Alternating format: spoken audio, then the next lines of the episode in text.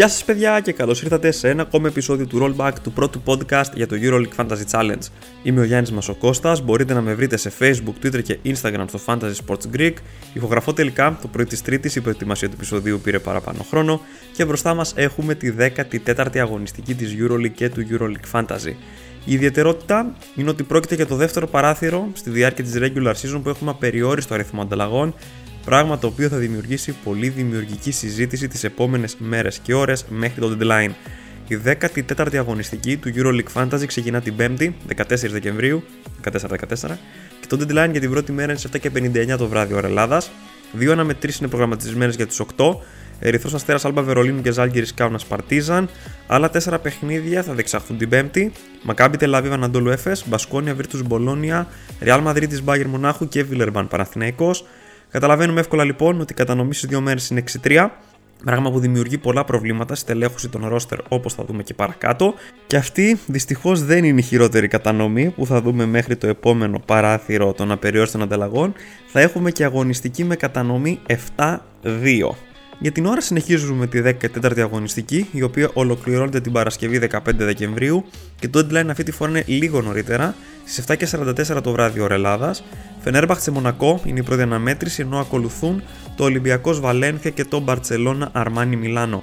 Σε κάθε περίπτωση, βεβαιωθείτε ότι θα βάλετε κάποια υπενθύμηση ώστε να προλάβετε να οριστικοποιήσετε τις ομάδες σας. Σε αυτό το επεισόδιο, όπως πάντα, θα ξεκινήσουμε με μια γρήγορη ανασκόπηση της 13η αγωνιστικής, που ήταν και πιο πρόσφατη, και μετά θα αναφερθώ στο πώς κλείσε συνολικά η διαβολοβδομάδα για την ομάδα μου. Στη συνέχεια θα περάσουμε στην ανανέωση της λίστας scouting και στις δικές σας ερωτήσεις. Θα ακολουθήσουν οι καλύτερες επιλογές αρχηγών και προπονητών. Και τέλος, θα παρουσιάσω τις ιδέες μου για τη σύνθεση της ομάδας μου για τη 14η αγωνιστική του EuroLeague Fantasy. Στο πρώτο παιχνίδι της 13ης αγωνιστικής, η Αναντολού Εφές πέρασε δύσκολα από το Βερολίνο επικρατώντας της Άλμπα με 97-89 σε ένα παιχνίδι που εξελίχθηκε σε μονομαχία του Σέιν Λάρκιν με τον Γιοχάνες Τίμαν. Ο Αμερικανός γκαρντ έμεινε στο παρκέ για 32 λεπτά, σκοράροντας 32 πόντους με 5 στα 9 τρίποντα και 9 κερδισμένα φάουλ, με αποτέλεσμα να φτάσει 41 μονάδες στην αξιολόγηση, επίδοση που ήταν και η καλύτερη της αγωνιστικής. Σπουδαία εμφάνιση και από τον έτερο γκαρντ της Εφές, τον Ντάριους Τόμπσον, ο οποίος τελείωσε το παιχνίδι με 13 πόντους και 8 assist για 19 στην αξιολόγηση, ο Γιοχάνες Τίμαν έδωσε μεγάλη μάχη για την Άλμπα, σημειώνοντας 31 πόντους, ενώ με 6 rebound έφτασε τις 40 μονάδες στην αξιολόγηση, επίδοση που ξεπέρασε μόνο ο Σέιν Λάρκιν. Η Real Madrid της έκανε το 2 στα 2 στην ελληνική διαβολοβδομάδα της, αφού μετά από το στάδιο ειρήνης και φιλίας πέρασε και από το κλειστό του ΟΑΚΑ, επικρατώντας του Παναθηναϊκού με 90-78. Με 19 πόντους, ο Μάριο Χεζόνια ήταν πρώτος σκόρ των Μαδριλένων, με τον Κροάτη να συγκεντρώνει 23 μονάδες στην αξιολόγηση. Από κοντά και ο Έντι Ταβάρες, ο οποίος άγγιξε το double-double με 10 πόντους και 9 rebound για 22 στην αξιολόγηση. Για τους πράσινους, ο Κέντρικ Ναν σκόραρε 24 πόντους, αγωνιζόμενος για 32 λεπτά για να φτάσει 19 μονάδες στην αξιολόγηση, ενώ ο Ματίας Λεσόρ δεν μάσησε απέναντι στη δυνατή frontline της Real για να μετρήσει 18 πόντους και 4 rebound για 20 στην αξιολόγηση. Κοντά στο double-double και ο Ντίνο Μίτογλου με 15 πόντους και 9 rebound για 19 μονάδες στην αξιολόγηση. Με αντεπίθεση στο τελευταίο δεκάλεπτο, το οποίο κέρδισε με επιμέρους σκόρ 21-7, η Παρτίζαν ξεπέρασε το εμπόδιο της Αρμάνι Μιλάνο με 82-69 προς μεγάλη χαρά των ιδιοκτητών του Ζέλικο Ομπράντοβιτ.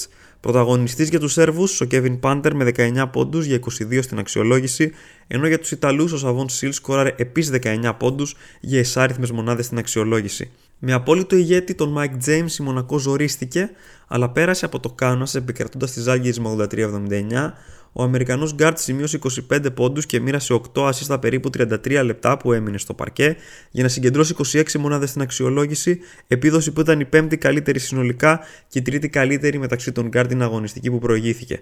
Πολύ καλή εμφάνιση και από τον Αλφα Διαλό, ο οποίος με 11 πόντους, 5 rebound και 4 assist έφτασε στις 24 μονάδες στην αξιολόγηση, επίδοση που ξεπέρασε μόνο τον Νίκε Συγγέλια μεταξύ των forward. Από τη Ζάλγκυρη, ο Ρόλαντ Σμιτς έκανε double-double με 13 πόντους και 11 rebound για 20 στην αξιολόγηση. Χάρη στο πολύ καλό του πρώτο δεκάλεπτο, ο Ολυμπιακός δεν αντιμετώπισε ιδιαίτερα προβλήματα απέναντι στην Bayern, την οποία κέρδισε με 77-69 με τους Βαβαρούς να ρίχνουν τη διαφορά στο τελευταίο πεντάλεπτο.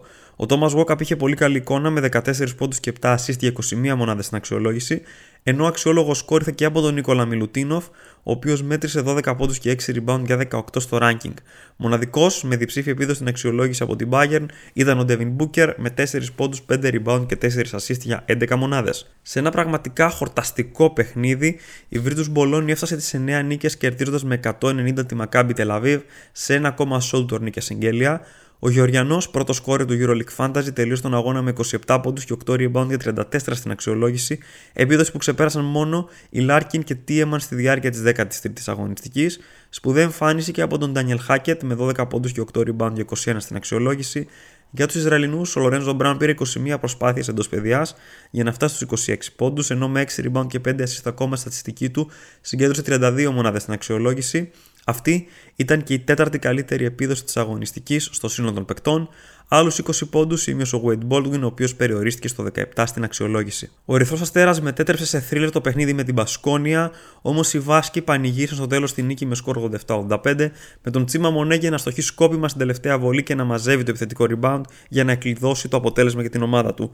Αν και αγωνίστηκε μόλις για 16 λεπτά, το χαμηλότερο μέχρι στιγμή του στην Ευρωλίγκα, ο Νιγηριανός μέτρησε 15 πόντους και 9 rebound για 21 μονάδες στην αξιολόγηση.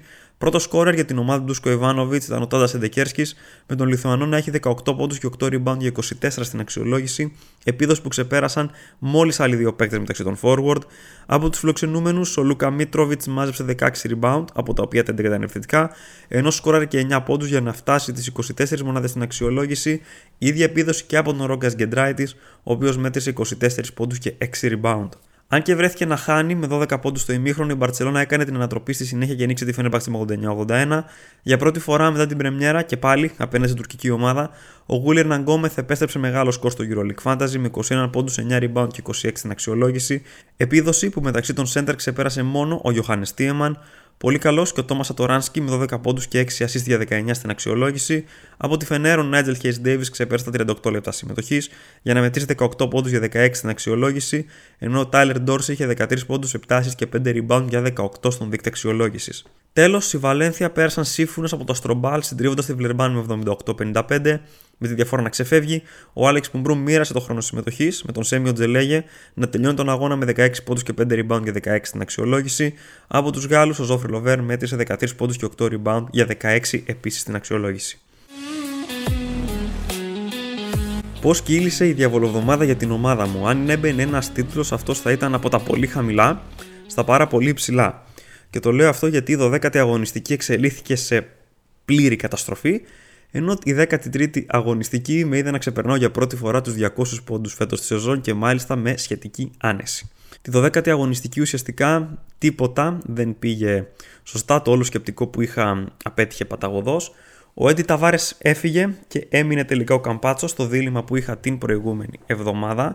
Και αυτό διότι όσο περισσότερο σκεφτόμουν τις απουσίες της ΕΦΕΣ, τόσο πιο ελκυστικός γίνονταν στα μάτια μου ο Λεσόρ, ο οποίος ήρθε με ορίζοντα κυρίως αυτή την αγωνιστική Δεύτερος άξονας στην ομάδα Νιέλης του Τσίμα Μονέκε στη θέση των forward. Η πρώτη σκέψη ήταν να έρθει αντί του Μίτροβιτς λόγω του δύσκολου παιχνιδιού του Ερυθρού Αστέρα στην έδρα της Βαλένθια και με τον Μίτροβιτς ειδικότερα να τίνει να γράφει τα καλά του σκορ εντός έδρας. Το πλάνο επίσης ήταν να βάλω ένα πιο οικονομικό center δίπλα στον Λεσόρ, τον Κουμάτζι, ας πούμε την Σάλμπα Βερολίνου που έπαιζε και την πρώτη μέρα. Ωστόσο, το πλάνο που είχα στο μυαλό μου με τον coach Λάσος θέση του προπονητή δεν έβγαινε για 0,1 credits. Γι' αυτό το λόγο χρειάστηκε να φύγει ο Τορνίκε Σεγγέλια και με τα εναπομείναντα credits έφερα τον Γιοχάνες Τίμαν στη θέση του δεύτερου center, ενώ προφανώς δεν ήρθε ο Σέιν Λάρκιν στην ομάδα μου. Τα πράγματα, όπως είπα και νωρίτερα, δεν πήγαν καθόλου καλά. Πολύ λίγα τα καλά νέα τα 18,7 του Γιοχάνες Τίμαν στο παιχνίδι Άλμπα Βερολίνου με τη Ζαλγκίρις Κάουνας. Γερμανός είχε 16 πόντους και 6 rebound για να συγκεντρώσει 17 μονάδες στην αξιολόγηση. Σκορ που μεταφράστηκε 18,7 πόντους στο EuroLeague Fantasy, χάρη στον πόνους νίκης 10%. Αυτό ήταν νομίζω το μόνο καλό νέο που ήρθε σε όλη τη διάρκεια της 12η αγωνιστικής, συν τους πόντους από τη θέση του προπονητή, με την Bayern Μονάχου να κερδίζει την Αρμάνι Μιλάνο με 7 πόντους και τον coach Λάσο να επιστρέφει το δεκάρι. Ο Μαξ που είδε ήταν μια άλλη δημοφιλής επιλογή για την αγωνιστική αυτή επέστρεψε μείον 5 αφού η Ζάλγκερς τελικά ιτήθηκε στο Βερολίνο από την Άλμπα. Ενδεικτικό του πόσο δύσκολη ήταν αυτή η αγωνιστική. Το γεγονός ότι η ομάδα που κέρδισε με τη μεγαλύτερη διαφορά ήταν η Μπάγκερ Μονάχου και αυτή με διαφορά 7 πόντων. Καμία ομάδα δεν κέρδισε με περισσότερο. Όλα τα παιχνίδια κρίθηκαν στο νήμα. Στα πολύ κακά νέα τώρα, όλη η δεύτερη μέρα και βασικά και όλη η πρώτη. Ε, Καμπάτσο, πολύ χαμηλά στο παιχνίδι με τον Ολυμπιακό, μόλις 15 οι μονάδες στον δίκτυο αξιολόγησης με 9 πόντους και 9 assist. Δεν υπέπεσε σε πάρα πολλά λάθη, αλλά δεν είχε την εικόνα που θα ήθελα. 15 μονάδες στον αξιολόγηση, 16,5 στο EuroLeague Fantasy. Ο Λεσόρ δεν μάζευε rebound με τίποτα. Στο παιχνίδι του Παναθηναϊκού με την Έφες τα μάζευε όλα τα Eric Jones. 13 πόντι, 4 rebound για τον Γάλλο center του Παναθηναϊκού, ο οποίος υπέπεσε και σε 4 λάθη για να περιοριστεί σε μόλις 15 μονάδες στον δείκτη αξιολόγησης. Από την πρώτη μέρα είχα επίσης την ομάδα μου τον Εζάια Κάναν, δεν περίμενα κάτι μεγάλο, πιθανότατα θα περνούσε στον πάγκο. Είχα τον Τίνο Μίτογλου, ούτε αυτός τα πήγε καλά στο παιχνίδι με την Έφες. 9 πόντι και 5 rebound με 6 άστοχες προσπάθειες, δεν του βγήκε το παιχνίδι του Έλληνα forward. Ο Λούτζης επίσης στον πάγκο, ενώ η μεγάλη απογοήτευση στον πάγκο ο Βίντα Γκεντράιτη, ο οποίος κάπως θα μπορούσε να είχε σώσει την αγωνιστική, αλλά επέλεξα να τον έχω στον πάγκο σε όλη τη διάρκεια της αγωνιστικής, αφού είχα 7 παίκτες από την πρώτη μέρα.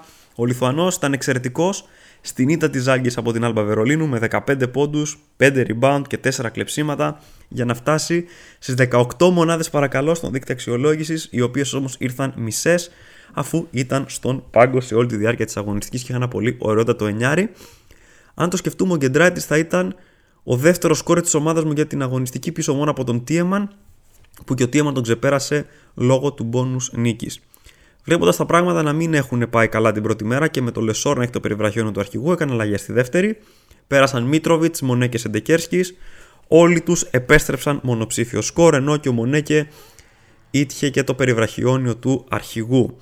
Η Μπασκόνια, πολύ περίεργο το παιχνίδι της με την Φενέρμπαχτσε, ο Μονέκη έμεινε πάρα πολύ χαμηλά με 3 πόντους, 2 rebound και 4 assist.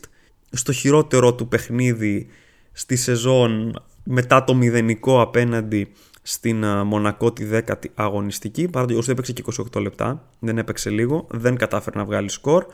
8,8 με το περιβραχιόνιο του αρχηγού. Μια από τα ίδια και ο Σεντεκέρσκης και χειρότερα 2 πόντι και 4 rebound για τον α, Λιθουανό, ο οποίος είχε season low και ήταν το πρώτο του μονοψήφιο φέτος στη σεζόν. Αυτό απέναντι στη Φενέρμπαχτες στα 21 λεπτά που αγωνίστηκε, ενώ πάρα πολύ χαμηλό σκορ. Και από τον Μίτροβιτς μόλις 4 στον δίκτυο αξιολόγηση, αυτό ήταν και το σκορ που επέστρεψε στο EuroLeague Fantasy, ο οποίος Μίτροβιτς υπέπεσε σε 5 φάουλ στο παιχνίδι με τη Βαλένθια, Αγωνίστηκε για 22 λεπτά, διάστημα στο οποίο σημείωσε 6 πόντους και μάζεψε 3 rebound ενώ μοίρασε και 3 assist. 4 μονάδε στον αξιολόγηση, αυτό ήταν και το σκορ του στο EuroLeague Fantasy. Σε μια τραγική αγωνιστική την ομάδα μου που συγκέντρωσε μόλις 91,3 πόντους και υποχώρησε πάρα πολύ στην κατάταξη. Μετά από αυτή λοιπόν την καταστροφή, χρειάστηκε να γίνουν ξεκαθαρίσματα στην ομάδα μου και να πάω σε ένα λίγο πιο διαφορετικό πλάνο με μεγαλύτερο ρίσκο στα χαρτιά αλλά ήταν τέτοια η φύση της αγωνιστικής που με άφηνε λίγο να το πάρω. Ουσιαστικά κατέβασα την ομάδα μου με τρεις παίκτες στα 4 credits. Και αυτό γιατί ήθελα να φέρω πάλι τον Έντι Ταβάρες δίχως όμως να χάσω τον Φακούντο Καμπάτσο. Για να συμβεί αυτό χρειάστηκε να αποχωρήσει ο Κάναν ο οποίος δεν τα πήγε καλά στο παιχνίδι με την Real και ουσιαστικά στη θέση του Κάναν έφερα τον Λάρκιν. Έφυγε ο Λεσόρ γιατί φοβήθηκα το ματσάρισμα με τους ε, ψηλούς της Real και έκανε ουσιαστικά αντιστροφή την ανταλλαγή που είχα κάνει την αμέσως προηγούμενη αγωνιστική για να ξαναβάλω τον Ταβάρες. Αποχώρησε ο Μίτογλου γιατί φοβήθηκα ότι από τη στιγμή που τα πήγε χαμηλά απέναντι στην ΕΦΕΣ είχε πολλές πιθανότητες να συμβεί αυτό και απέναντι στη δυνατή frontline της Real κάτι που τελικά δεν συνέβη αλλά το πλάνο στη γενικότερη σκέψη του βγήκε γιατί ήμουν σε δίλημα αν θα διώξω τον Μίτροβιτς ή τον Μίτογλου. Έδιωξα τελικά τον Μίτογλου, ο οποίος έβγαλε χαμηλότερο σκορ τελικά από τον Μίτροβιτς, άρα κάτι πήγε καλά εκεί πέρα. Στη θέση του Μίτογλου ήρθε ο Σμάνι της Έφε, ο οποίος λόγω των τραυματισμών τον είδα στο παιχνίδι των Παναθηναϊκών να παίρνει καλό χρόνο συμμετοχής και με το παιχνίδι απέναντι στην Άλμπα να ακολουθεί, το οποίο πίστευα ότι Μπορεί και η ΕΦΕΣ να το κερδίσει, να ξεφύγει λίγο διαφορά, να πάρει ένα καλό χρόνο συμμετοχής, θα μπορούσε να γράψει κάτι και να φέρει και λίγο budget στην ομάδα μου. Στη θέση του προπονητή αμφιταλαντεύτηκα ανάμεσα στον coach Μπαρτζόκα και τον coach Ζέλικο Μπράντοβιτς. Τελικά έφερα τον προπονητή του Ολυμπιακού γιατί φοβήθηκα λίγο να πω την αλήθεια την Αρμάνη πώς θα μπορούσε να εμφανιστεί στο Βελιγράδι παρά τις συνεχόμενες ήττες και τις κακές εμφανίσεις και τελικά έφερα τον προπονητή του Ολυμπιακού σε μια κίνηση που δεν πέτυχε στο 100% και θα το εξηγήσουμε στην συνέχεια. Η αγωνιστική αυτή, η 13η εξελίχθηκε σε θρίαμβο, νομίζω ότι οι περισσότεροι είχαμε τρομερά υψηλά σκορ αυτή την αγωνιστική και αυτό φάνηκε από το γεγονός ότι ενώ η ομάδα μου μάζεψε 247,5 πόντους δεν υπήρξε τρομερή άνοδος στη γενική κατάταξη. Ξέχασα να αναφέρω ότι μετά το τραγικό σκορ την 12η αγωνιστική η ομάδα μου υποχώρησε πάρα πολύ. Στη γενική κατάταξη κάπου στη θέση 500 αν θυμάμαι καλά ήταν η διαβολοβομάδα δεν πρόλαβα να το δω πάρα πολύ. Um, όλα πήγανε πάρα πολύ καλά. Ήταν από αυτές τις ωραίες αγωνιστικές που δεν έχουμε να πούμε τρομερά προβλήματα. Ήταν ενδεικτικό του πόσο καλά πήγε. Ήταν ότι ο Καμπάτσο με 14,3 πόντους πέρασε στον πάγκο και όλοι οι παίκτες στο βασικό σχήμα τον ξεπέρασαν. Επίσης είχα τους δύο πρώτους σκόρερ της αγωνιστικής. Τον ένα μάλιστα με περιβραχιόνιο αρχηγού, αυτός που έβγαλε και το μεγαλύτερο σκορ στο τέλος της αγωνιστικής. Σέιν Λάρκιν, τρομερός απέναντι στην Άλμπα Βερολίνου. 41 μονάδες στον δείκτη αξιολόγησης 45,1 στο EuroLeague Fantasy 90,2 με το περιβραχιόνιο του αρχηγού τι άλλο να θελήσουμε από τον αρχηγό μας εξαιρετικός και ο Ιωάννης Τίεμαν επίσης σαραντάρι στο ίδιο παιχνίδι πολύ καλά την πρώτη μέρα ο Έντι Ταβάρες απέναντι στον Παναθηναϊκό συνέχισε την καλή παράδοση που έχει απέναντι στους πράσινους με 10 πόντους και 9 rebound με 22 στην αξιολόγηση 24,2 στο EuroLeague Fantasy ο Καμπάτσο πέρασε στον πάγκο μετά την πρώτη μέρα. Το 14,3 δεν μου φάνηκε ικανοποιητικό και είπα να το ρισκάρω. Στον πάγκο επίσης πέρασε και ο Σμάνι. 6 οι μονάδες των δίκτυα αξιολόγηση, 6,6 το σκορ που επέστρεψε στο EuroLeague Fantasy. Περνώντας στον πάγκο 3,3. Στον πάγκο επίσης ήταν και ο Λούτζης με τον Ντοβίντας Γκεντράιτη, έμειναν εκεί καθ' όλη τη διάρκεια της αγωνιστικής. Ο Σμάνι και ο Καμπάτσο πέρασαν στον πάγκο. Συνεπώς, Σεντεκέρσκι και Μίτροβιτς πέρασαν στο βασικό σχήμα. Μονέ και βρισκόταν εκεί από την αρχή της αγωνιστικής. Ήταν αυτό λοιπόν το λίγο παράδοξο. Πήγαμε ουσιαστικά 5-5 παίκτες στις δύο ημέρες και ο ένας ήταν και ο Οσμάνι που πέρασε στον πάγκο στο τέλος. Μπήκανε λοιπόν ο Μίτροβιτς και ο Σεντεκέρσκης οι οποίοι και οι δύο ξεπέρασαν τον Τσίμα Μονέκε στο φινάλε. Σεντεκέρσκης μετά το πολύ χαμηλό, πάρα πολύ ψηλό σκορ στη νίκη της Μπασκόνη με το Ερυθρού Αστέρα. Αν πήγαινε και παράταση μπορεί να γραφεί και ακόμα περισσότερο. 18 πόντι, 8 rebound, 24 στην αξιολόγηση, 26,4 στο EuroLeague Fantasy επέστρεψε άμεσα στα πολύ ψηλά σκορ. 24 δίκτυα αξιολόγηση και από τον Μίτροβιτς, ο οποίος μάζεψε 11 επιθετικά rebound, όλη η ομάδα της Μπασκόνη είχε 12. Και αυτό είναι κάτι που αξίζει να το έχουμε στο μυαλό μας για την 14η αγωνιστική που η Μπασκόνη θα παίξει με τη Virtus Bologna, του πρώτου σκόρερ φέτος στο EuroLeague Fantasy, του Ορνίκε Εγγέλια.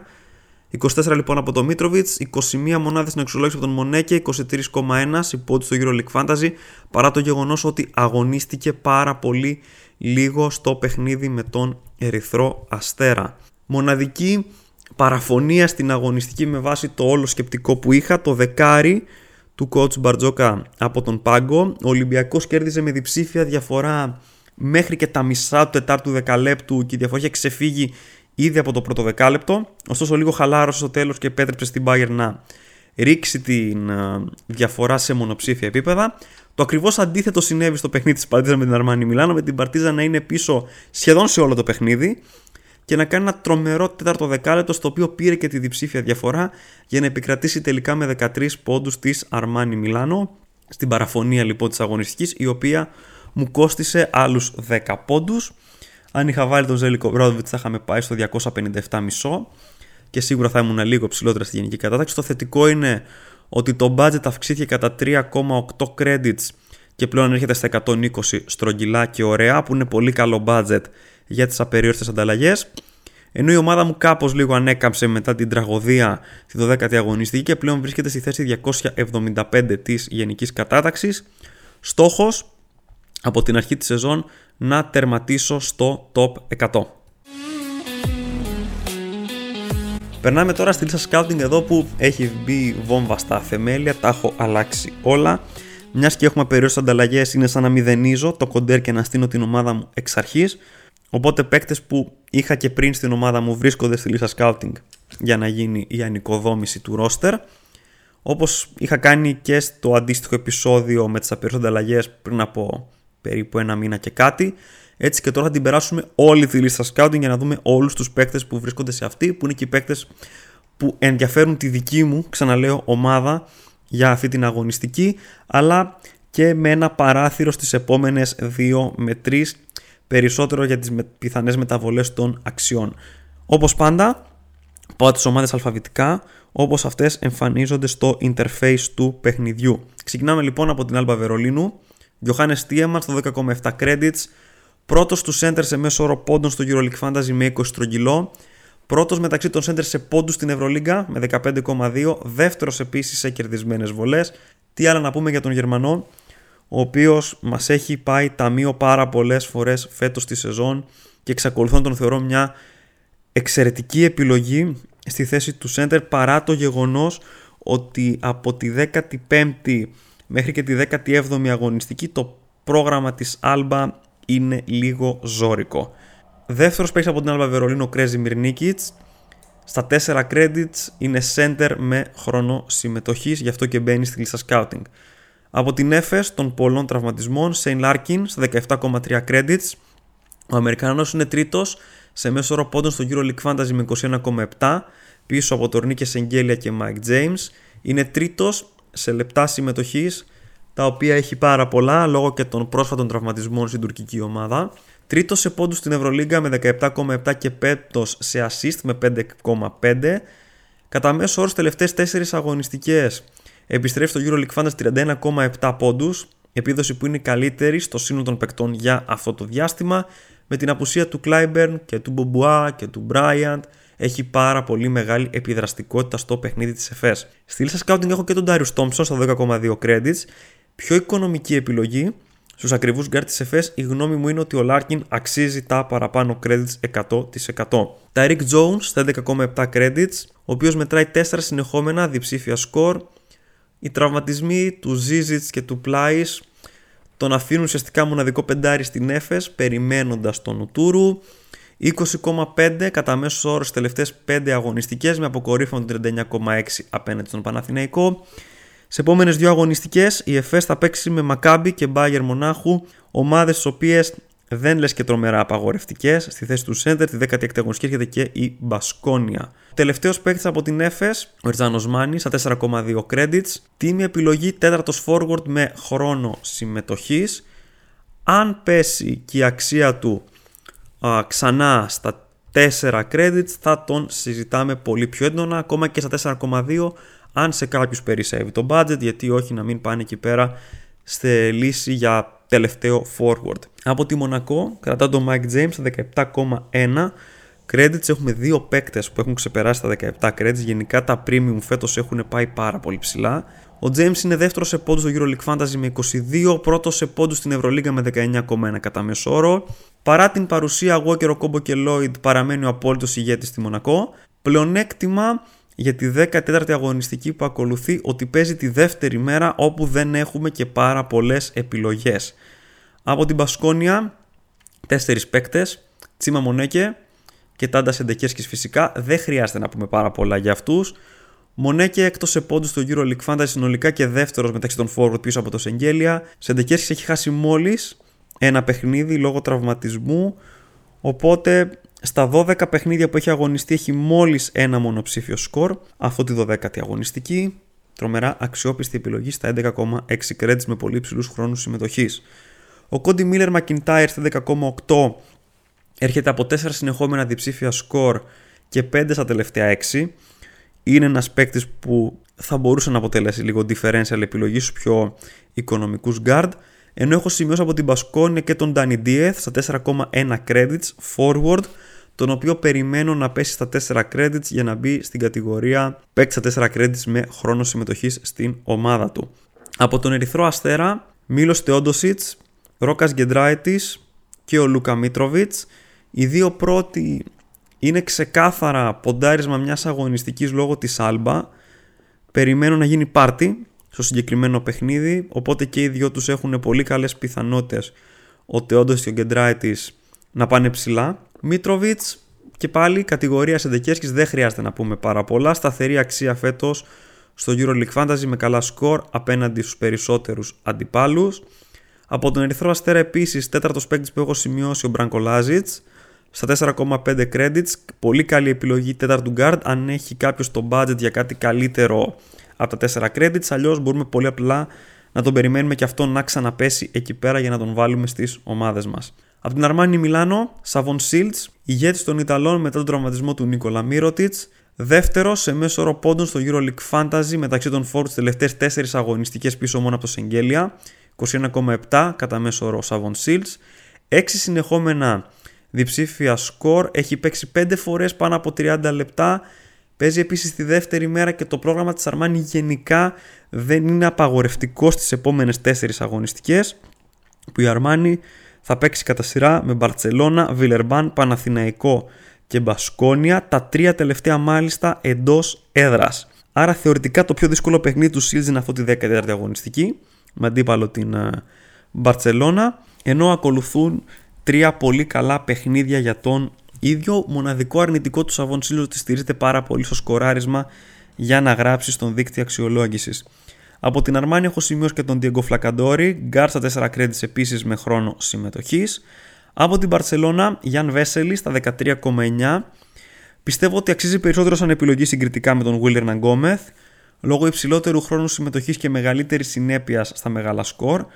Τα τέσσερα τελευταία του είναι από 17 μέχρι 20 στον δίκτυο αξιολόγησης. Γενικά, Πρόκειται για τον τρίτο καλύτερο center φέτος στο EuroLeague Fantasy με 17,3 κατά μέσο όρο πίσω από Tiemann και Lesor. Έχει Αρμάνι και Άλμπα στα επόμενα δύο, συν ότι αυτή την αγωνιστική τη 14η παίζει τη δεύτερη ημέρα. Νίκολας Λαπροβίτολα, επίσης στη λίστα scouting στα 13,5 credits. Τον βάζω πιο πολύ για να τον παρακολουθώ. Ο Αργεντινός βγάζει κάποια μεγάλα σκορ, όχι όμως με τη σταθερότητα που θα ήθελα για ένα παίκτη σε αυτό το κόστος. Από την Μπάγερν Μονάχου, Σερζ Ιμπάκα και Λεάντρο Μπολμάρο τους έχω σημειωμένους πιο πολύ για τη διαβολοβδομάδα που ακολουθεί τη 15η και τη 16η αγωνιστική. Η Bayern τη 14η παίζει με τη Real, παιχνίδι το οποίο θα ήθελα να αποφύγω βλέποντας και το τι έγινε στο αντίστοιχο με τον Ολυμπιακό, οπότε τους έχω σημειωμένους για την επόμενη εβδομάδα. Τρίτος παίκτης από την Bayern, ο Γιάν Βίμπεργκ στα 4 credits, forward στα 4 credits με χρόνο συμμετοχής. Από τη Fenerbahce έχω σημειώσει 3 guard, τον Μάρκο Γκούντουριτς, τον Σκότι Βιλμπέκιν και τον Τάιλερ Ντόρσι και αυτό διότι η Fenerbahce έχει ένα πάρα πολύ καλό πρόγραμμα σε επόμενες τρεις αγωνιστικές όσον αφορά τους guard καθώς έχει να παίξει με Μονακό, Ζάλγκυρης και Άλμπα. Βέβαια είναι άγνωστο ποιος από τους τρεις μπορεί να εκμεταλλευτεί αυτό το σερί καλών παιχνιδιών. Είναι καθαρός τζόγος γιατί πολύ απλά μπορεί στα τρία παιχνίδια να έχουμε και κάποιον διαφορετικό και να μπλέξουμε σε ένα rotation. Τους αναφέρω πιο πολύ αν θέλει κάποιος να ρισκάρει αυτή την αγωνιστική και την επόμενη και τη μεθεπόμενη. Ένα τέτοιο ποντάρισμα δεν θα μου φαινόταν πολύ άσχημο α, στα χαρτιά.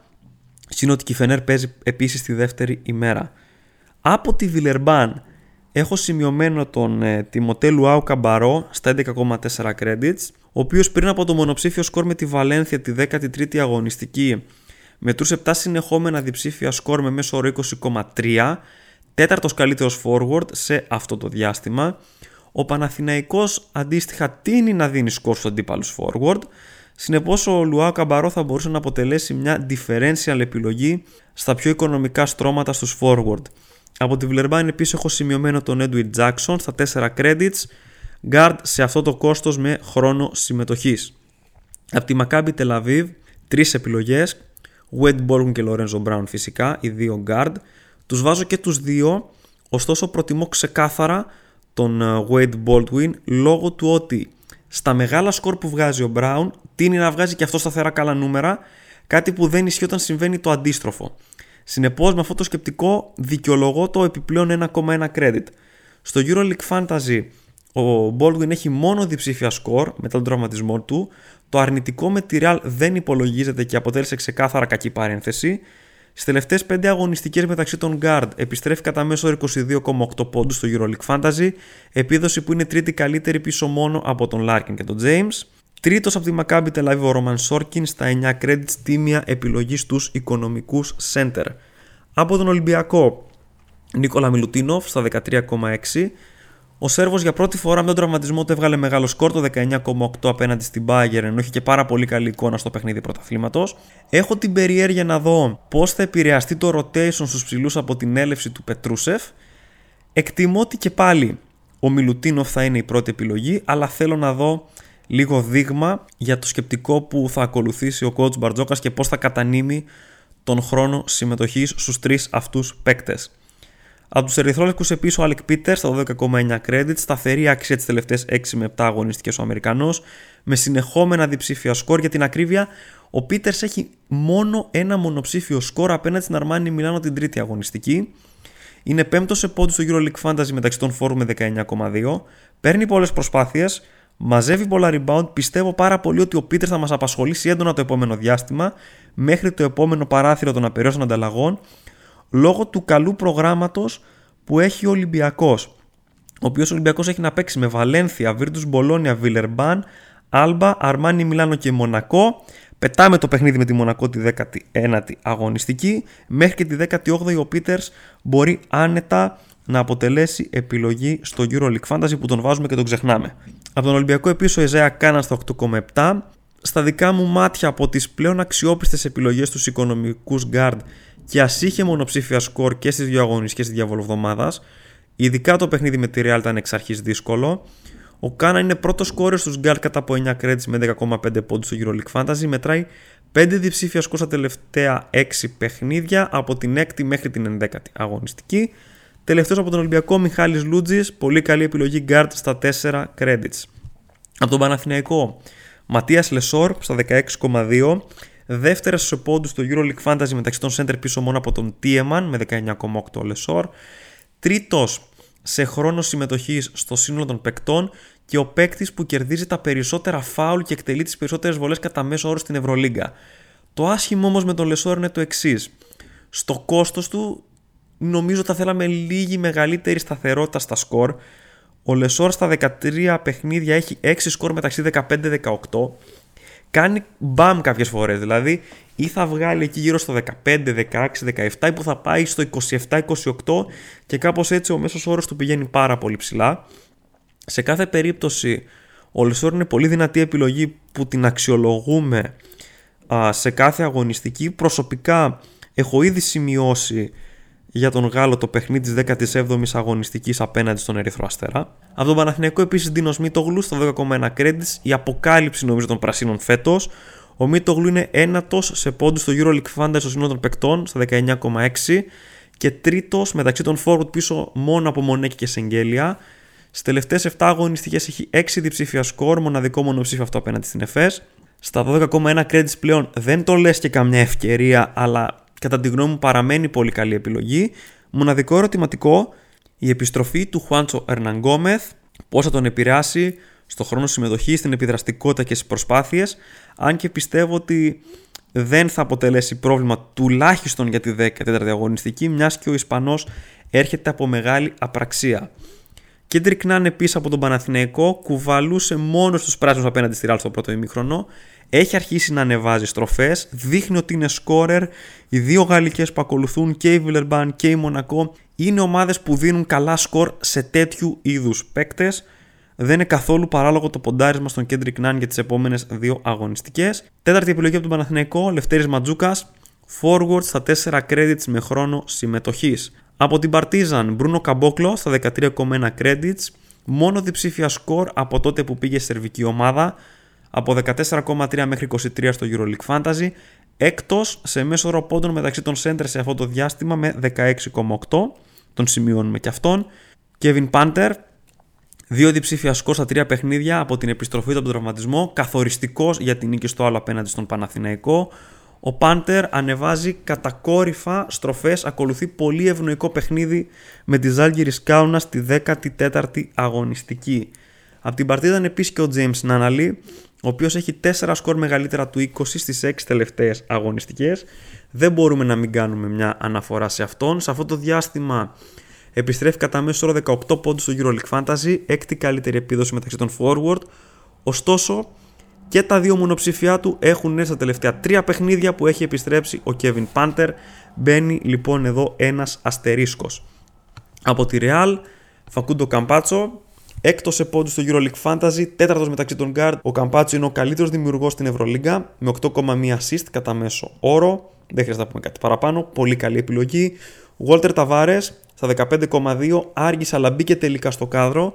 Έβγαλε το πρώτο του διψήφιο την 7η αγωνιστή και έκτοτε έχει μόνο ένα μονοψήφιο και τον είχα σε αυτό. Στις τελευταίες 5 αγωνιστικές, 19,9 πόντι κατά μέσο όρο στο EuroLeague Fantasy, τρίτη καλύτερη επίδοση μεταξύ των center πίσω από η Μπάκα και Tiemann. Ανεβάζει και αυτό στροφέ, όπως και ο Πάντερ. Αποτελεί πολύ αξιόπιστη επιλογή, αν και σε μεγάλο κόστος. Από τη Real επίσης έχω σημειωμένο τον Μάριο Χεζόνια στα 10,7. Επίσης πολύ ανεβασμένος ο Κροάτης. Δείχνει να έχει υποφεληθεί περισσότερο από κάθε άλλον από την απουσία του για Μπουζέλη. Και τα τρία μεγάλα του σκορ φέτος στην Ευρωλίγκα έχουν έρθει χωρίς τον Γάλλο στη σύνθεση της Real Madrid. Πολύ δυνατή λύση στα μεσαία προς ακριβά στρώματα των forward. Παίζει στην καλύτερη ομάδα στην Ευρωλίγκα, 19,2 πόντι κατά μέσο όρο στο EuroLeague Fund στι τελευταίες 4 αγωνιστικές. Έκτη καλύτερη επίδοση μεταξύ των forward. Η Real θα παίξει με Bayern και Ερυθρό Αστέρα σε επόμενες δύο αγωνιστικές ομάδες που τείνουν να ευνοούν παίκτες σαν τον Μάριο Χεζόνια. Από τη Βαλένθια, τον Σέμιο Τζελέγι έχω σημειωμένο στα 11,9. Είναι ο παίκτης της Ισπανικής ομάδας με τη μεγαλύτερη σταθερότητα στα καλά σκορ και επίσης σημειωμένος ο Γιώζε Πουέρτο. Αν είχε μείνει στα 4 credits είναι στα 4,2 θα λέγαμε ότι ήταν η καλύτερη επιλογή guard σε αυτό το κόστος. Όχι ότι δεν είναι τώρα, απλά είναι πολύ πιθανό σε 2-3 αγωνιστικές στα 4,2 να έχουν γίνει 4. Από τη Virtus Bologna φυσικά δεν θα μπορούσαμε να ξεκινήσουμε από τον Τωρινή και Σεγγέλια στα 16,4 credits.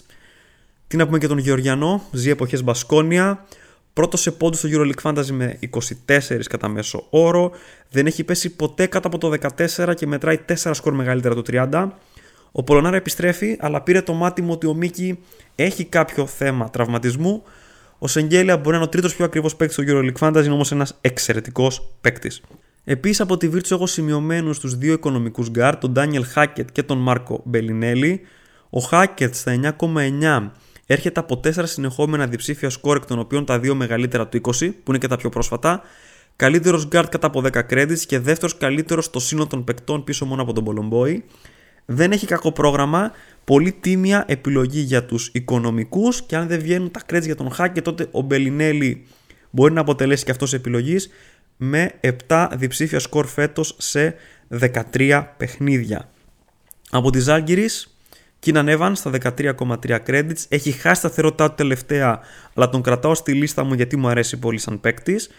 Ντοβίδες Γκεντράιτ στα 4,3 credits. Όταν ξαναπέσει στα 4 θα τον συζητήσουμε πάρα πολύ έντονα μετά το 18 που ήρθε από το πουθενά απέναντι στην Άλμπα Βερολίνου. Και ο Ντανιέλιου Λαβερνοβίτσιου κλείνει τη λίστα scouting στα 4 credits forward σε αυτό το κόστος με λεπτά συμμετοχής. Περνάμε τώρα στις δικές σας ερωτήσεις. Για άλλη μια φορά ευχαριστώ πάρα πολύ που τις στείλατε. Πάλι ήταν πολλές, πάλι έχει γίνει λίγο ένα ξεκαθάρισμα για να καλυφτούν όλες οι θεματικές και να μην έχουμε πολλές αλληλεπικαλύψεις. Πρώτη ερώτηση από τον Τζόρτζιο Π. Λάρκιν Τζέιμς Καμπάσο. Ποια η σειρά προτεραιότητας στην απόκτησή τους, μιας και ο Τζέιμς είναι από τους λίγους σταθερούς παίκτες που αγωνίζονται τη δεύτερη ημέρα. Όπως είπαμε και νωρίτερα στο επεισόδιο, η αγωνιστική αυτή έχει την ιδιαιτερότητα ότι μόνο τρία παιχνίδια διεξάγονται τη δεύτερη μέρα και αυτά δεν περιλαμβάνουν πολλές από τις δημοφιλείς επιλογές μας στο EuroLeague Fantasy, όπως είναι οι παίκτες από την Πασκόνια, από την Άλμπα, από τον Ερυθρό Αστέρα, από τη Ράλ κτλ. Συνεπώς, από ασφάλεια και μόνο, θα πρέπει να μοιράσουμε λίγα, λίγο τα πράγματα. Από τους τρεις που αναφέρονται, θεωρώ ότι ο James έρχεται σε προτεραιότητα μόνο και μόνο για να υπάρχει κάλυψη στην αρχηγία τη δεύτερη μέρα αν κάτι δεν πάει καλά. Δηλαδή θεωρώ ότι εκ των πραγμάτων όπως είναι αυτή η αγωνιστική θα πρέπει να έχουμε τουλάχιστον έναν από τους James ή Shields τη δεύτερη ημέρα. Συνεπώς με αυτό το σκεπτικό James μπαίνει πρώτος. Μετά τώρα ουσιαστικά μπαίνει το δίλημα ευνοϊκός αντίπαλος απέναντι σε υψηλό χρόνο συμμετοχής. Ο Καμπάτσο από τη μία θα βρει απέναντί του την Bayern, όπου δεν αποκλείεται τη διαφορά να ξεφύγει από νωρίς και ο χρόνο του να είναι μειωμένος. Από την άλλη, θεωρούμε δεδομένο ότι ο Λάρκιν θα παίξει πάρα πολύ και πάλι λόγω των απουσιών της Εφές, όμως θα έχει πολύ πιο δύσκολο παιχνίδι απέναντι στη Μακάμπι Τελ Αβίβ. Αν δεν υπάρχει ζήτημα με το κόστος, που ο Λάρκιν είναι κατά 1,1 credits πιο ακριβός συγκριτικά με τον Καμπάσο, νομίζω τον έβαζα σε προτεραιότητα έναντι του Αργεντινού. Και αυτό διότι πιστεύω ότι το παιχνίδι της Εφές με τη Μακάμπι έχει πολύ καλές πιθανότητες να πάει σε ψηλό σκορ με πολλές κατοχές. Και αν αυτό συμβεί, ο Λάρκιν μπορεί να σκοράρει πολύ και να βγάλει μια μεγάλη επίδοση στην αξιολόγηση. Επόμενη ερώτηση από το Τσιγκάκι, περίεργη αγωνιστική μετά τα εξωπραγματικά σκορ. Πάντα είναι τέτοιες αγωνιστικές περίεργες. Ο Λάρκιν θα αντέξει με τόσο μειωμένο ρόστερ σε απαιτητικό ματς; Forward το Μονέ αξίζει με τα credits μετά του μισθού χρόνου συμμετοχής. Center θέλουμε έναν από τη δεύτερη μέρα. Βέσελι ή ήρθε η ώρα του Μότλι. Πιστεύω πως μπορεί να αντέξει. Ο Λάρκιν θεωρώ ότι είναι must. Δεν νομίζω ότι συμβαίνει αυτό λόγω και της κατανομής των παιχνιδιών στις δύο μέρες. Για να μην παρεξηγηθώ πιθανώς, αν ο Λάρκιν έπαιζε τη δεύτερη μέρα και όχι ο Τζέιμς, τότε θα έλεγα ότι ο Λάρκιν έρχεται σε προτεραιότητα. Είναι η αγωνιστική τέτοια που α, λίγο μας αναγκάζει και κατευθύνει τις επιλογές μας σε κάποια πράγματα. Όσον αφορά τον Μονέ και τα 17 λεπτά συμμετοχής ήταν season low και σίγουρα χτυπάνε καμπανάκια, παρά το γεγονός ότι το season low σε χρόνο συμμετοχής ήρθε με ένα πολύ καλό σκορ. Στα προηγούμενα παιχνίδια που δεν έπαιξε πολύ ο Μονέ και είχε 12 με την Bayern σε 19 λεπτά συμμετοχής, 0 με τη Μονακό σε 22 και 22 με την Παρτίζαν σε 20. Δείχνει λοιπόν ο Μονέκη ότι μπορεί να βγάλει σκορ ακόμα και σε λίγα λεπτά συμμετοχής, αλλά είναι μικρότερες οι πιθανότητες. Το θετικό με το Μονέκη είναι ότι πρόκειται για ένα παίκτη που δεν στηρίζεται μόνο στο σκοράρισμα, κερδίζει φάουλ και μαζεύει rebound. Στα 14,1 credits όμως που κοστολογείται πλέον έχουν αλλάξει και οι απαιτήσεις μας. Εξακολουθεί να μου αρέσει πάρα πολύ σαν επιλογή, αλλά δεν μπορώ να αρνηθώ την ύπαρξη δεύτερων σκέψεων, όπως για παράδειγμα αντί του Μονέκη να βάλουμε το Σεντεκέρσκι, που είναι πιο οικονομικός και έχει υψηλότερο εγγυημένο χρόνο συμμετοχής. Η αλήθεια είναι ότι δεν έχω δει ολόκληρο το παιχνίδι με τον Ερυθρό Αστέρα για να έχω άποψη ως προς το γιατί ο Μονέκ έπαιξε λίγο. Στο παιχνίδι πάντως στην Ισπανία, στην ΑΣΕΜΠΕ, ο Μονέκ έπαιξε 29 λεπτά. Άρα δεν δείχνει να είναι κάποιο θέμα τραυματισμού κτλ. Το κρατάμε όμως σαν ε, ένα πράγμα για προβληματισμό. Από τη δεύτερη μέρα τώρα σίγουρα προτιμώ τον Βέσελη και αυτό διότι ο Τσέχος έχει επιδείξει μεγαλύτερη σταθερότητα μέχρι στιγμής στη σεζόν, ενώ και ο αντίπαλος που ακολουθεί δεν είναι ιδιαίτερα απαγορευτικός. Επόμενες ερωτήσεις από τον Άκη. Σειρά κατάταξης στου γκάρ μεταξύ Καμπάτσο, Λάρκιν James και Baldwin. Μοιάζει λίγο με την με προηγούμενη ερώτηση. Ο ένας έχει εύκολο αντίπαλο, ο άλλος παίζει μόνος του, ο άλλος αρχηγό για τη δεύτερη μέρα, ο άλλος πολύ ευνοϊκός αντίπαλος στη θέση αυτή. Δεύτερος center να συνοδεύσει τον Τίεμαν μεταξύ 10 και 14 credits. Όπως είπα και νωρίτερα, ο James μπαίνει από μόνος του σε μια άλλη κατηγορία λόγω της ιδιαιτερότητας της αγωνιστικής, άρα τον βάζω πρώτο λόγω εναλλακτικής στην αρχηγία. Μετά δεν μπορούμε να ξεχωρίσουμε ιδιαίτερα τους υπόλοιπους. Μεμονωμένα όλοι μου αρέσουν σαν επιλογές. Αυτό που συμβαίνει πάντα με τις απεραιώσει ανταλλαγές είναι ότι έχουμε μεγάλα περιθώρια πειραματισμού και δοκιμών με σχήματα ανάλογα με το ποιους θέλουμε να χωρέσουμε. Ουσιαστικά δηλαδή η απάντηση στην προτίμηση είναι το τι μπορούμε να πάρουμε με τα έξτρα κεφάλαια σε κάθε περίπτωση. Γιατί και οι τρεις τους έχουν πολύ καλά παιχνίδια για την επόμενη αγωνιστή και μου κάνει εντύπωση που δεν μπαίνει και ο Πάντερ καθόλου στη συζήτηση. Που είναι και αυτός μια πολύ καλή επιλογή στους guard. Πραγματικά τώρα δεν μπορώ να τους ξεχωρίσω όλους αυτούς. σω να άφηνα λίγο πιο πίσω τον Καμπάτσο με τον φόβο του ρωτέσουν σε περίπτωση αν τη επικράτηση. Αλλά και πάλι ο Καμπάτσο μπορεί η Ρεάλ να καθαρίσει από νωρίς και ο Καμπάτσο είναι τρομερός αυτό το διάστημα και να ξεκουραστεί μετά και να πάρει ένα πάρα πολύ μεγάλο σκορ και μετά να κάτσει στον πάγκο ούτε να κάνει φάλτο, να κάνει λάθη ούτε τίποτα. Τη δεύτερη μέρα, ξαναλέω, νομίζω ότι ο Βέσελη μου αρέσει πάρα πολύ. Πράγμα που επιτρέπει ευελιξία. Θα μου άρεσε και ο Μιλουτίνοφ, για να πω την αλήθεια, που είναι ένας παίκτης που μου αρέσει πάρα πολύ και από τη 15η αγωνιστική και μετά. Αλλά νομίζω ότι και με το Βέσελη μπορούμε να καλυφθούμε για αυτή την αγωνιστική. Επόμενη ερώτηση από τον Γιώργο. Κρατάμε Λάρκιν Σεγγέλια ή εξαργυρώνουμε πριν το δύσκολο πρόγραμμά τους; Πιστεύω ότι μπορούμε να τους κρατήσουμε και τους δύο. Αν και θα είναι σίγουρα δύσκολο σε περίπτωση που το budget μας δεν είναι τρομερά υψηλό. Αν δεν ήταν έτσι η αγωνιστική θα κάναμε μια άλλη συζήτηση, αλλά Και πάλι, θα μπορούσε στη θέση του Λάρκιν να έρθει ο James και να μας δώσει επιλογή αρχηγού τη δεύτερη μέρα. Βλέπετε, όλη η συζήτηση και όλο το σκεπτικό γίνεται με βάση το τι πρόγραμμα ε, έχουμε για αυτή την αγωνιστική. Και αυτό διότι οι επιλογές από τη δεύτερη μέρα δεν είναι και πάρα πολλές. Το ίδιο πάνω κάτω και με το Σεγγέλια. Επειδή πειραματίστηκα και πάρα πολύ στη δική μου ομάδα, η αλήθεια είναι ότι αυτά τα 16 με 17 credits δίνουν πολύ μεγάλη ευελιξία σκηνή και επιτρέπουν πολύ ωραίους συνδυασμούς. Ωστόσο, η φόρμα του Σεγγέλια δύσκολα παραμερίζεται, ενώ και η Μπασκόνια έχει δώσει σκορ στους αντίπαλους ψηλούς, όπως την προηγούμενη εβδομάδα συνέβη με τον Μίτροβιτς. Βλέπω καλές πιθανότητες η συγκεκριμένη αναμέτρηση να πάει ψηλά σε σκορ με πολλές κατοχές, πράγμα που σίγουρα μπορεί να λειτουργήσει υπέρ του Τορνί και Σεγγέλια. Αν έπρεπε να κρατήσω έναν από τους δύο, νομίζω θα ήταν ο Σεγγέλια και θα έφτιαχνα νομίζω την ομάδα μου με τέτοιο τρόπο ώστε να έχω τη δυνατότητα να τον βγάλω εκτός αν ήθελα την επόμενη αγωνιστική που η Virtus Bologna θα παίξει με τον Ολυμπιακό που είναι λίγο περίεργο παιχνίδι. Επόμενη ερώτηση από τον Chris. Παίρνουμε Τίεμαν μέσα στον Ερυθρό Αστέρα. Ο Ερυθρός Αστέρας δεν είναι απαγορευτικός στη θέση 5, άρα δεν βλέπω κάποιον λόγο να μην έχουμε τον Τίεμαν στις ομάδες μας. Ο Σεντεκέρσκι θα πήγε πολύ καλά την προηγούμενη εβδομάδα και ο Γερμανός θα έχει πάει επίσης καλά και με πολύ πιο απαιτητικούς σέντερ, επομένως θα μπορούσε να σταθεί για αυτή την αγωνιστική. Όπως ανέφερα όμως και πριν λίγο με το Σεγγέλια, καλό θα είναι να έχουμε στο πίσω μέρος του μυαλού μας ένα πλάνο για αντικατάσταση την επόμενη αγωνιστική. Δηλαδή, μην μαζέψουμε πολλούς παίκτες αποκλειστικά και μόνο για τη 14η αγωνιστική λόγω των απέρωσων ανταλλαγών. Να δούμε και λίγο τι έχουν μετά και πώς θα ρολάρει η ομάδα μας τις επόμενες εβδομάδες. Επόμενη ερώτηση από τον Νίκο. Δύσκολη αγωνιστική πάνω σε απέρωσες ανταλλαγές, φυσικά. Τι κάνουμε στο ματσάρισμα Τίεμαν Μίτροβιτς, μιας και θα μαρκάρει ένας τον άλλο, μήπως να αποφύγουμε τον Τίεμαν και λόγω της δύσκολης συνέχεια του. Λέμε τώρα για μια αγωνιστική γιατί το πράγμα της Άλμπα δυσκολεύει μετά. Μπαρσελόνα φαίνεται Ολυμπιακός με καλές front line. Ξαναλέω ότι ο Τίεμαν τα πήγε καλά σε αντίστοιχες περιπτώσεις, αλλά μπαίνει και το κόστος εδώ στη συζήτηση. Και αυτό διότι τα 12,9 credits στα οποία κοστολογείται πλέον ο Τίεμαν είναι μια αξία που επιτρέπει πολύ εύκολο οριζόντια αντικατάσταση. Και θα αναφέρω το εξής.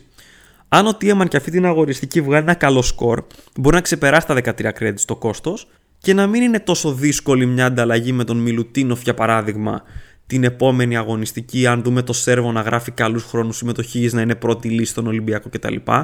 Η διαφορά του Τίεμαν από τον Μιλουτίνοφ στα 0,7 credits. Δεν είναι διαφορά που καλύπτεται δύσκολα. Με μια-δυο ανταλλαγές, μια εξοικονόμηση αλλού, μπορεί να γίνει εκεί πέρα μια αναβάθμιση.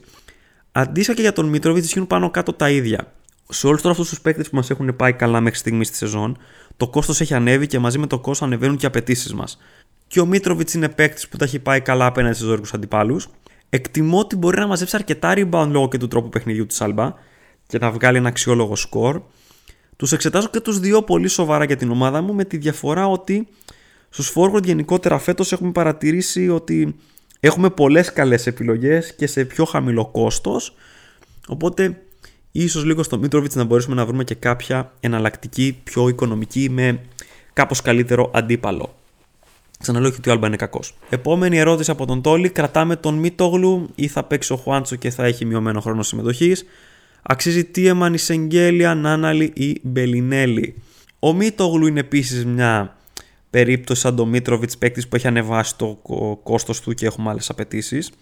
Ο Μίτογλου ανέκαμψε μετά το μέτρο σκορ απέναντι στην Εύρο με το 19, απέναντι στη Ρεάλ και με πολύ καλή εμφάνιση στο πρωτάθλημα. Η Βιλερμπάν σίγουρα δεν έμπνεε φόβο στο 4. Λογικά θα δούμε τον Χουάντσον να επιστρέφει. Θα το γνωρίζουμε όμως αυτό σίγουρα πριν το deadline, αφού η αποστολή λογικά θα αναχωρήσει Τετάρτη. Ακόμα και να παίξει όμως, δεν ξέρουμε σε τι κατάσταση βρίσκεται ο Ισπανός και δεν αποκλείεται να τον δούμε να παίρνει και περισσότερο χρόνο στο 3. Οπότε νομίζω κρατάμε τον Μίτογλου για τη 14η αγωνιστική και αξιολογούμε εκ νέου την επόμενη εβδομάδα που ακολουθεί η Μονακό. Ομάδα που κόβει περισσότερο στη θέση 4 από οποιαδήποτε άλλη λόγω της παρουσίας του Τζον Μπράουν. Και ο Τίαμαν και ο Σεγγέλια μου αρέσουν πάρα πολύ, αλλά μιλάμε για δύο τελείως διαφορετικούς παίκτες. Για άλλη κατηγορία παίκτη. Ο Σεγγέλια μπαίνει στην κατηγορία James Larkin κτλ. Παίκτες δηλαδή που τους φέρουμε για περιβραχιόνιο αρχηγού κλπ. Που τους θέλουμε για σκόρα από 20 και πάνω. Φοβάμαι τον Άνε λόγω της επιστροφής του Πάντερ, αλλά σε καμία περίπτωση δεν μπορώ να τον απορρίψω σε παιχνίδι απέναντι στις Ζάγκυρη. Και ο Μπελινέλ είναι παίκτης που μου αρέσει πάρα πολύ. Μπορεί να παίξει ρόλο ε, 8ου παίκτη. Γενικά νομίζω ότι αυτά τα διλήμματα έχουν να κάνουν πάρα πολύ με το τι ακριβώς θέλουμε και ποια είναι η δομή της ομάδας σε κάθε περίπτωση. Μεμονωμένα όλες οι επιλογές είναι πάρα πολύ καλές. Το θέμα είναι με τι α, συνδυάζονται και για τι ρόλο τους ε, φέρνουμε. Επόμενη ερώτηση από τον Drunk Hatter. Ο Panther τώρα που ανεβαίνει είναι καλή επιλογή; Και ο Tiemann να είναι ακριβώς πλέον. Ο Panther δεν είναι απλά καλή επιλογή, είναι εξαιρετική επιλογή στα μάτια μου για αυτή την αγωνιστική. Τον πιστεύω πάρα πολύ απέναντι στι Ζάλγιρε Κάουνα. Οι σκόρερ τείνουν να πηγαίνουν καλά όταν παίζουν με τους Λιθουανούς. Για παράδειγμα, έχουμε στο τελευταίο διάστημα και τον Κάναν και τον Σίλ και τον James να βγάζουν υψηλά σκορ. Γιατί λοιπόν να μην το βγάλει και ο Kevin Panther. Το Diamond πλέον στο 10,9 δεν τον λες φτηνό, δεν τον λες όμως και απλησίαστο, ειδικά αν το budget στην ομάδα μας έχει ανέβει. Επόμενη ερώτηση από τον Βερίκιο, κρατάμε ή δίνουμε λεσόρ για αυτή την αγωνιστική. Μπορούμε πιστεύω να τον κρατήσουμε απέναντι στη Βλερμπάν. Δεν είναι και κανένα φόβητρο στο 5, αλλά δεν είμαι και τελείω αρνητικός στο να χρησιμοποιήσουμε τα κεφάλαια του Λεσόρ για να βάλουμε για παράδειγμα τον James, για να έχουμε και μια επιλογή αρχηγού την ε, δεύτερη μέρα, μιας και υπάρχουν καλές επιλογές στους έντρες στα πιο χαμηλά στρώματα. Και πάλι, σε αυτή την ερώτηση θα πω ότι έχει να κάνει με το τι δομή ομάδας έχουμε στο μυαλό μας να παρατάξουμε λόγω των απεριόστων ανταλλαγών που επιτρέπουν ευελιξία. Οι επόμενες τρεις ερωτήσεις αφορούν όλες τον Kendrick Nunn, γι' αυτό και θα απαντηθούν μαζί. Ερωτήσεις από τον Γιώργο, τον We The South και τον Nick. Πιστεύω ότι αξίζει πάρα πολύ σαν περίπτωση ο Kendrick Nunn. Γενικά ένας παίκτης που βασίζεται στο σκοράρισμα για να συγκεντρώσει μονάδες στην αξιολόγηση αλλά οι δύο επόμενοι αντίπαλοι είναι τέτοιοι που δημιουργούν καλές συνθήκες για ψηλά σκορ. Αν δηλαδή ο Νάν είχε να παίξει με τη Μακάμπη, ας πούμε, δεν ξέρω πόσο εύκολα θα έλεγα το ναι, θα ήμουν πιο επιφυλακτικός, αλλά σε καμιά περίπτωση δεν μπορώ να πω όχι στον Ναν για αυτή την αγωνιστική. Δεν πιστεύω ότι είναι must, δηλαδή πρέπει όλοι να πάμε και να βάλουμε τον Kendrick Nunn. Πιστεύω όμως ότι είναι μια πάρα πολύ καλή επιλογή και για differential. Ο Μότλι δεν ξέρω καν ποιος είναι ο συγκεκριμένος κύριος που ρωτάει ο Γιώργος, υπήρξε ερώτηση και προηγουμένως. Όσοι ακούτε από πέρυσι ξέρετε ότι σε κάποια φάση είχα πει ότι δεν θα ασχοληθώ ξανά με την πάρτη του και για την ώρα ε, πάω προς τα εκεί και φέτος. Τελευταία ερώτηση από τον Ουκμπαγκ με 117 credits ποιος είναι ο κατάλληλος αριθμός παικτών στα 4 credits. Ακόμα και τώρα βλέποντας πόσες καλές επιλογές έχουμε στα πολύ ψηλά στρώματα τιμών, δηλαδή ο James, ο Σεγγέλια, ο Λάρκιν, ο Μπόλντουιν, ο Ταβάρες, παίκτες οι οποίοι μπορούν να βγάλουν από 25 και πάνω να πάνε στα 30, στα 40 κτλ.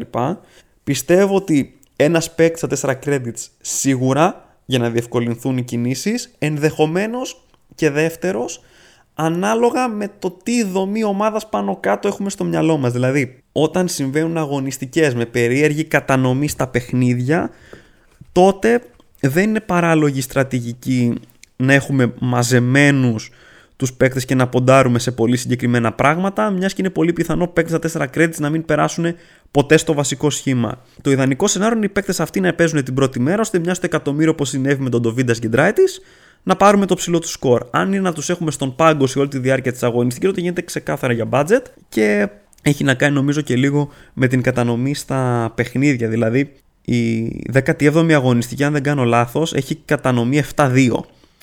7 παιχνίδια δηλαδή την πρώτη μέρα. Εκεί τώρα, 2 παίκτες 4 credits θα είναι πάρα πολύ χρήσιμη γιατί δεν γίνεται από τα 2 παιχνίδια τη δεύτερη μέρα να έχουμε πάρα πολλούς παίκτες. Οπότε θα μας διευκολύνει λίγο αυτό εκεί πέρα.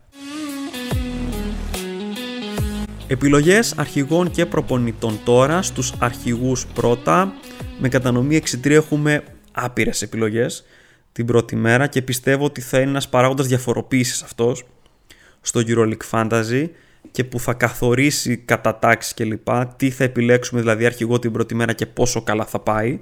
Τι να πω τώρα, διαλέγουμε και παίρνουμε. Καμπάτσο Ταβάρες απέναντι στην Μπάγκερ Μονάχου. Μία επιλογή. Ο Λάρκιν δεύτερη επιλογή απέναντι στη Μακάμπι Τελαβίβ με πολύ μεγάλο χρόνο συμμετοχής. Ο Baldwin στο ίδιο παιχνίδι που μπορεί να πάει πολύ ψηλά το σκορ.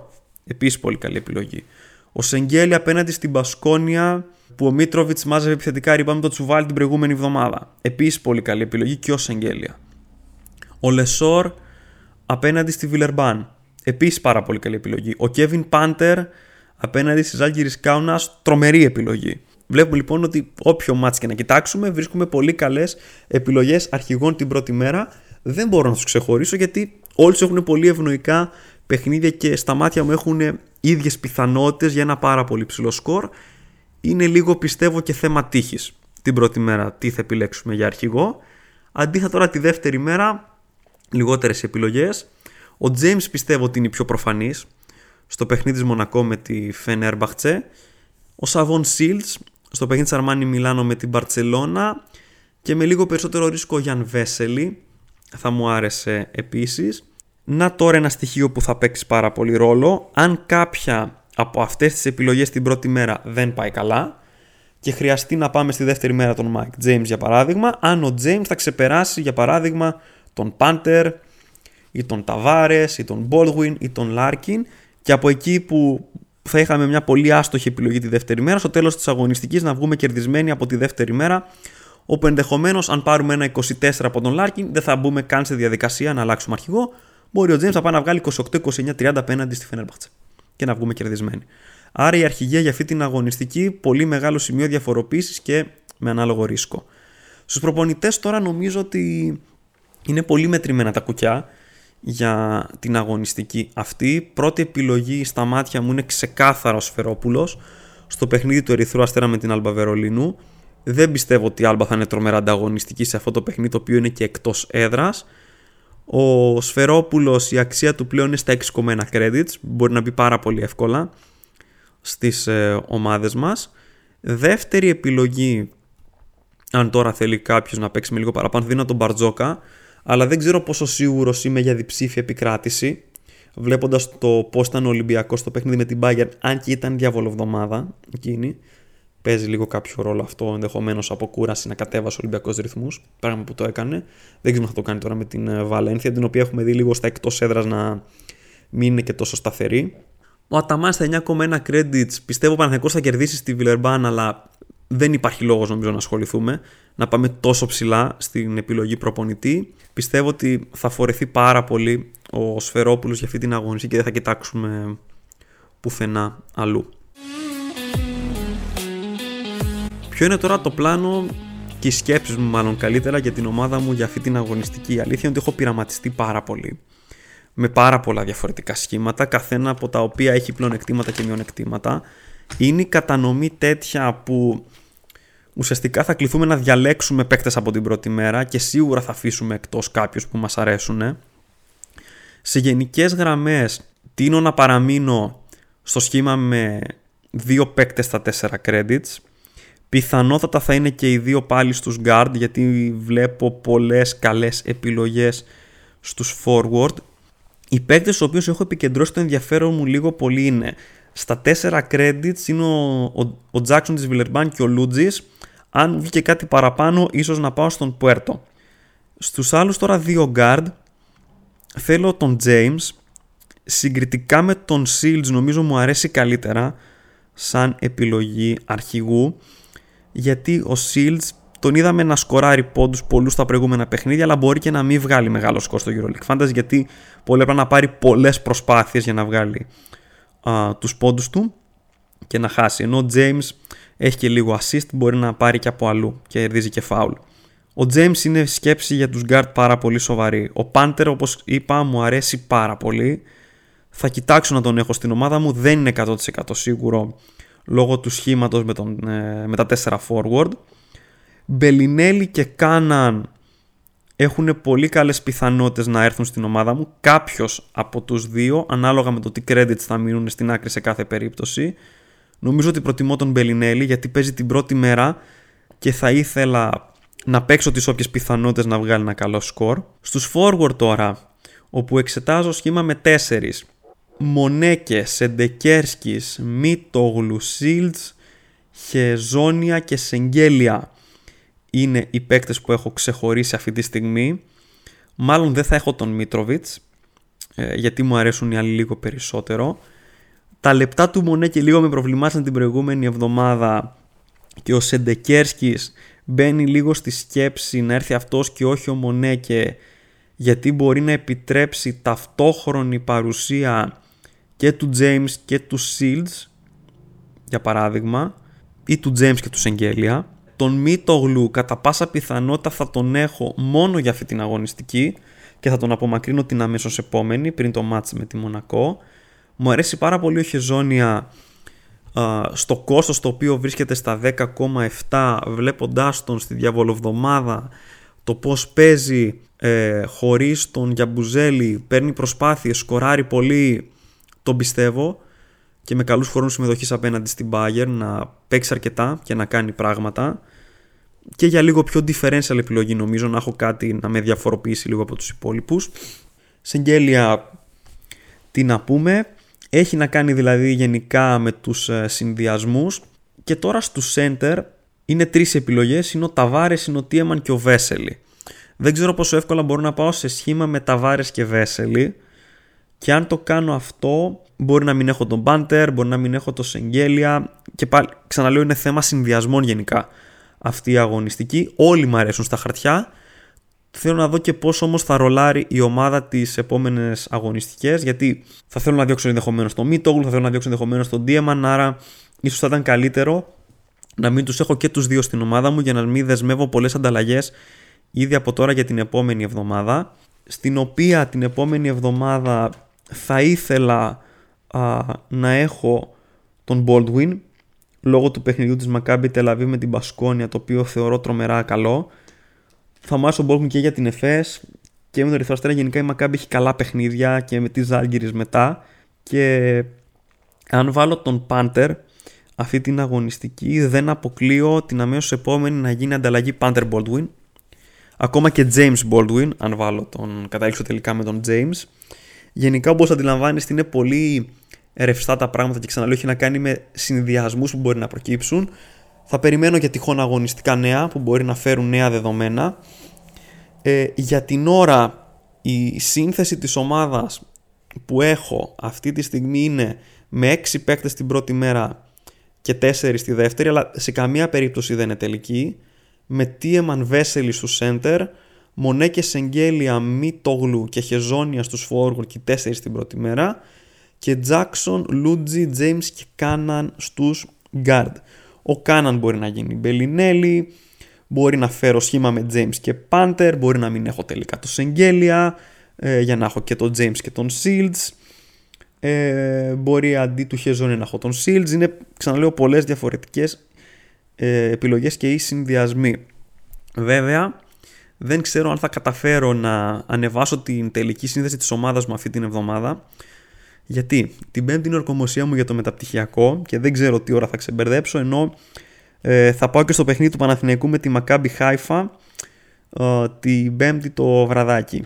Επομένως δεν ξέρω πόση ώρα θα έχω στο σπίτι μου και αν θα προλάβω να ανεβάσω την τελική ε, σύνθεση της ομάδας μου. Γι' αυτό και λίγο αναφέρω διαφορετικά σενάρια αυτή τη στιγμή για να καταλάβετε λίγο το προς τα που θα κινηθώ και στα μάτια μου τουλάχιστον όλες αυτές οι επιλογές έχουν οι ίδιες πιθανότητες ε, να πάνε πάρα πολύ καλά.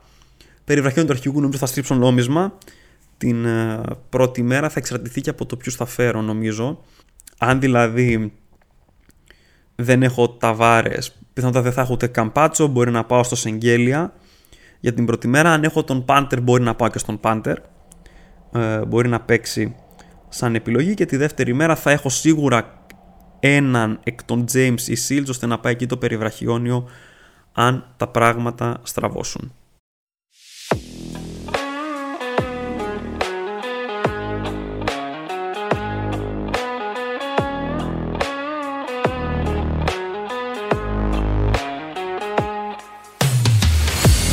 Αυτό ήταν λοιπόν το επεισόδιο. Ευχαριστώ πολύ που αφήσατε χρόνο για να το ακούσετε. Ελπίζω να σας άρεσε.